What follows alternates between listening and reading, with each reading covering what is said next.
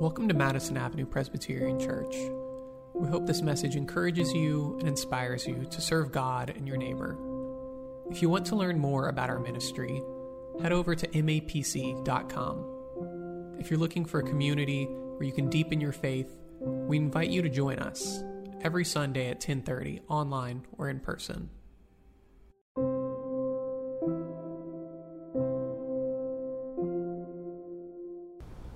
Our gospel lesson comes from Matthew chapter five, verses twenty-one through thirty. Listen now for the word of the Lord. You have heard it was said to those of ancient times, "You shall not murder, and whoever murders shall be liable to judgment." But I say to you that if you are angry with a brother or sister, you will be liable to judgment. If you insult a brother or sister, you will be liable to the council. And if you say, "You fool," you will be liable to the hell of fire. So when you are offering your gift at the altar, if you remember that your brother or sister has something against you, leave your gift there before the altar and go. First, be reconciled to your brother or sister, and then come and offer your gift. Come to terms quickly with your accuser while you are on the way to court with him. Or your accuser may hand you over to the judge, and the judge to the guard, and you will be thrown into prison. Truly, I tell you, you will never get out until you have paid the last penny. You have heard it was said, "You shall not commit adultery." But I say to you that everyone who looks at a woman with lust has already committed adultery with her in his heart.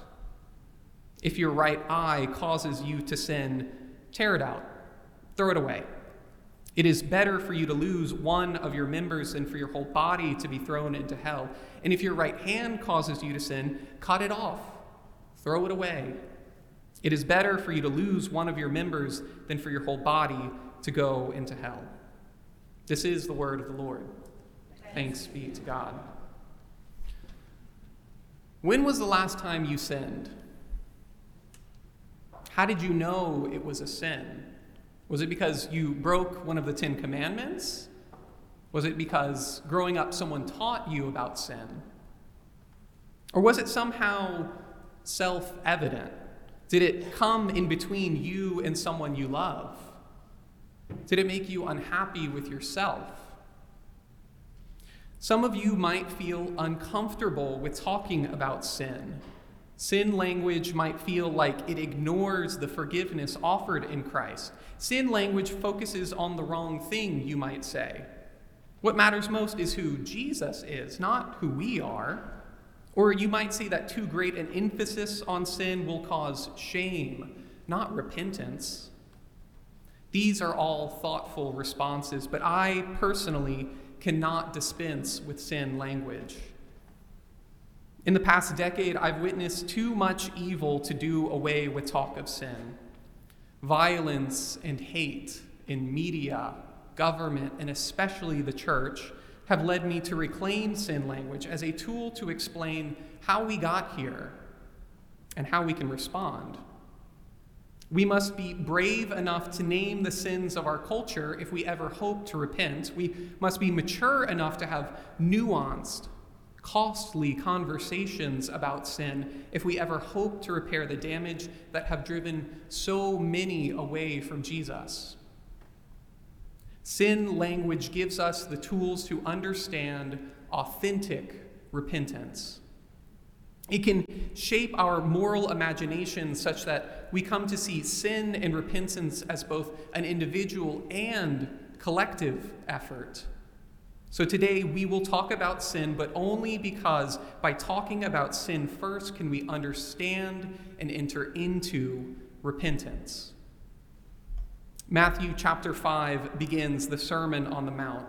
Jesus has just started his ministry and quickly gained a following. His ascent up the mountain should make us think of Moses, who climbed a mountain to receive the Ten Commandments in the book of Exodus.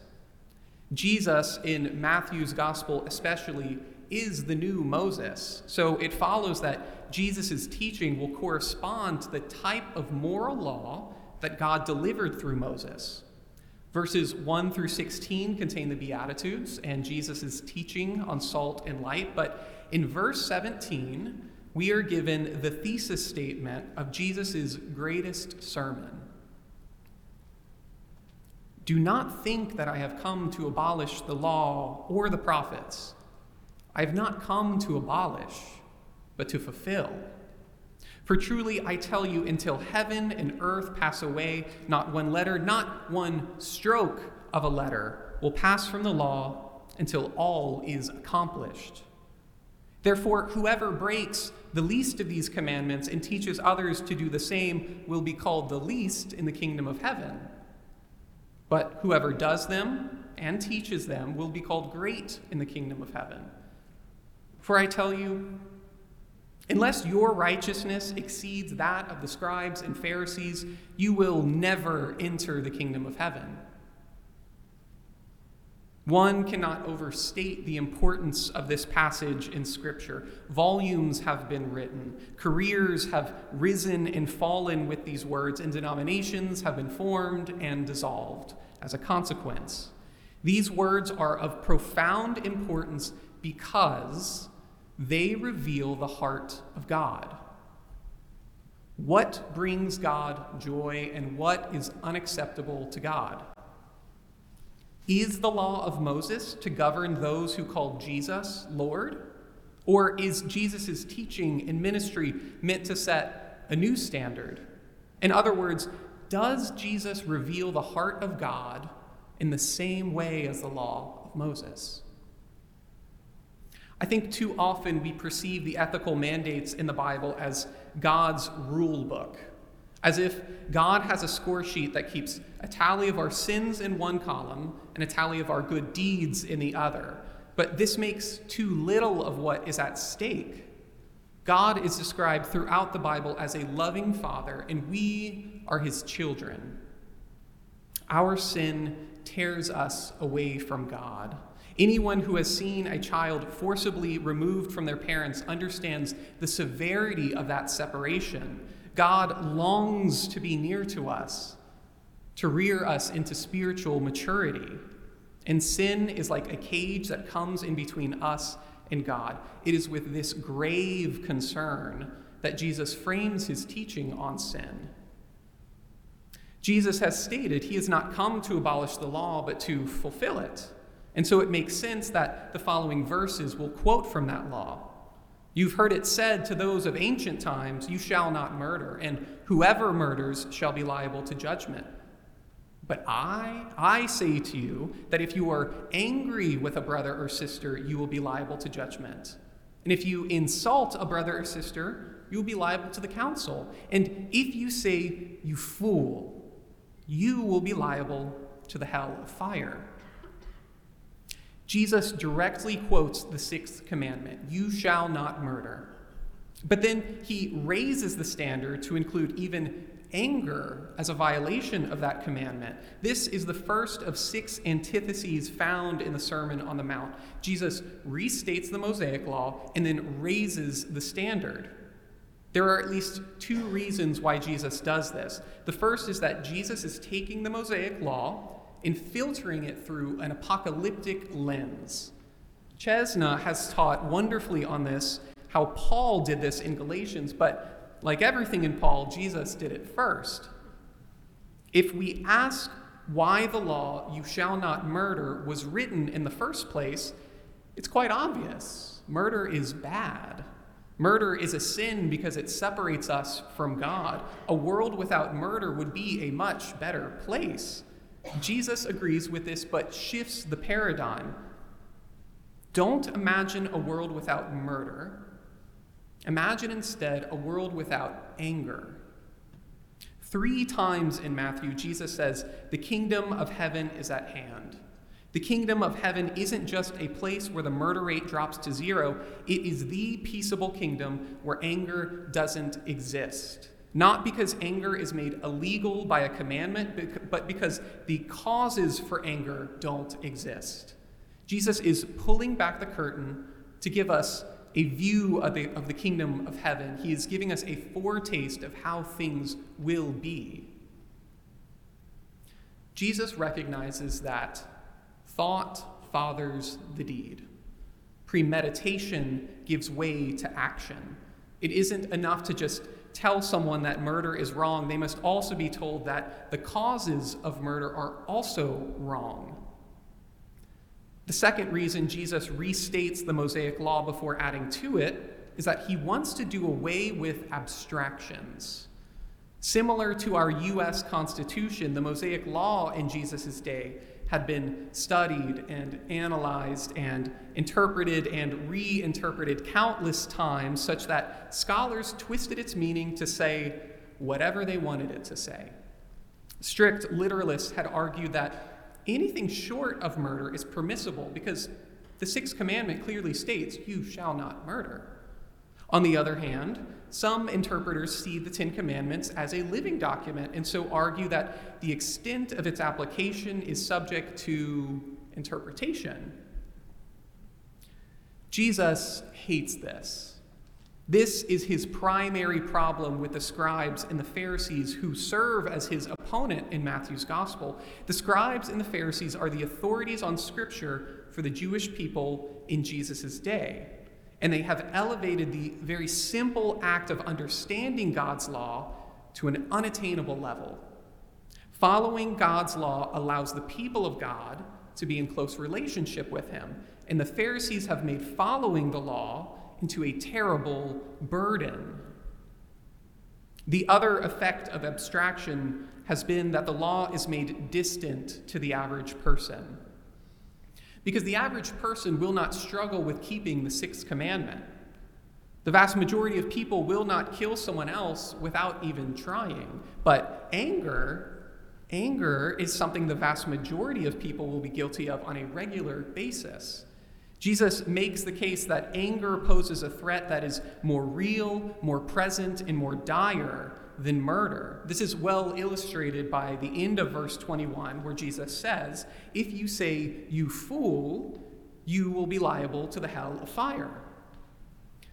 The phrase "hell of fire" is translated from the Greek word Gehenna, and Gehenna itself comes from the Hebrew Valley of the Son of Hinnom. It was a real place, a valley outside of Jerusalem. And in the centuries before Jesus' time, Gehenna was the site for cultic child sacrifice among Jewish kings who had gone astray. The ritual involved passing their children through fire as burnt offerings to the god Moloch. And in the time since then, in Jesus' day, the valley became a site where trash was collected and burned. It is also the location where bodies of executed criminals and individuals denied a proper burial would be dumped.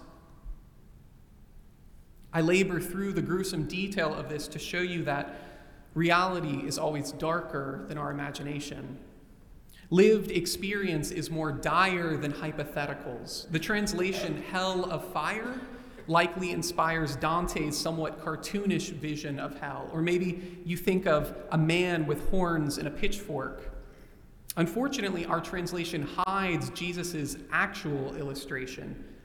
He calls his Jewish followers to remember a time when their king sacrificed infants to foreign gods by fire, to recall a place they could visit that day where the stench of burning human flesh never ceased. This is Jesus' image of hell. A place where you might end up if your anger gets the best of you, if your insults offend the wrong person and you are handed over to a corrupt government. Murder is an easy hypothetical to dismiss. Anger is an ever-present threat. Jesus warns us to take seriously the sins born of anger. Jesus continues, "So when you are offering your gift at the altar, if you remember that your brother or sister has something against you, leave your gift before the altar and go. First be reconciled to your brother or sister, and then come and offer your gift." There existed a purity law that required anyone entering the temple for sacrifice to clean their outer garment before coming in. Jesus shifts the focus from the purity of the exterior to the purity of their interior. He has in mind the idea that that we never sin against one another without also sinning against God. At the same time, we cannot hope to be reconciled to our brother or sister by focusing on God instead. The idea is that sin is not removed by doing good deeds. Sin must be addressed through repentance. Verse twenty-seven, you've heard it was said, you shall not commit adultery. But I say to you that anyone who looks on a, lo- a woman with lust has already committed adultery with her in his heart. Once again, Jesus is contrasting the hypothetical greater commandment against adultery with the more real and present threat of lust. No abstractions. Let's focus on the heart of the matter. What Jesus is doing to the moral law is redirecting our focus from the causes of sin to the effects of sin. Imagine an Olympic medal platform where bronze is the lowest, and then silver, and gold is the highest. Jesus is not flattening all sins to be equally offensive. He's not lowering gold and silver so that they're equal to bronze. Rather, Jesus is heightening all sins so that their effects are seen equally, because no matter the sin, murder or adultery, anger or lust, the effect of the sin is separation between sinner and God. Finally, we have the most inflammatory portion of this scripture. If your right eye causes you to sin, tear it out and throw it away. It's better for you to lose one of your members than for your whole body to be thrown into hell. And if your right hand causes you to sin, cut it off and throw it away. It's better for you to lose one of your members than for your whole body to go into hell. This entire section has been a word of warning to the followers of Jesus, and I'd argue it's been, it's, you should take it literally, you should take it seriously, but I'm going to argue that this particular command should be taken figuratively. I believe this section is figurative not because Jesus is soft on sin, not because sin doesn't have consequences, and not because Jesus doesn't believe in sacrifice and righteousness. Instead, I believe this section is figurative because Jesus' command, if followed literally, doesn't work. Humans have an insatiable capacity for sin, so even if we ripped our eyes out and cut off our hands, we would still find ways to sin. The prescribed medicine Jesus gives, in fact, isn't too extreme. It's not extreme enough. It isn't that losing our body parts would be too costly. It's that it isn't costly enough. We must give our entire bodies, our minds, and our spirits to God. We must submit our lives to the lordship of Christ if we ever hope to escape our enslavement to sin. In other words, what good is it to have a single eye freed of enslavement to sin while the rest of your body remains in a cage? What good is a single hand given to holiness when the rest of your body remains in chains? Do not think that only giving a part of yourself to God will suffice. Instead, hear the words of our Apostle Paul. What are we then to say? Should we continue to sin in order that grace may increase? By no means. How can we who died to sin go on living in it? Do you not know that all of us were baptized into Christ Jesus, were baptized into his death? Therefore, we were buried with him by baptism into death. So just as Christ Jesus was raised from the dead by the glory of the Father, so we might also walk in newness of life. For if we have been united with him in a death like his, we will certainly be united with him in a resurrection like his. We know that our old self was crucified with him so that the body of sin might be destroyed, so we might no longer be enslaved to sin. For whoever has died is freed from sin. But if we died with Christ, we believe that we will also live with him. You here today, if you have been baptized, you do not need to fear talk of sin. You don't need to worry about whether you have been freed and set on a new path. Instead, let the reality of sin guide you into a new life offered in Christ, in which repentance is your defining characteristic. Be wise and informed in the ways sin has shaped the world, and seek to reshape the world through your repentance in Christ. If you are here and you have not yet been baptized, I encourage you to receive this gift. In baptism, we are received into this community of repentance. We receive the grace of God, which leads to new life.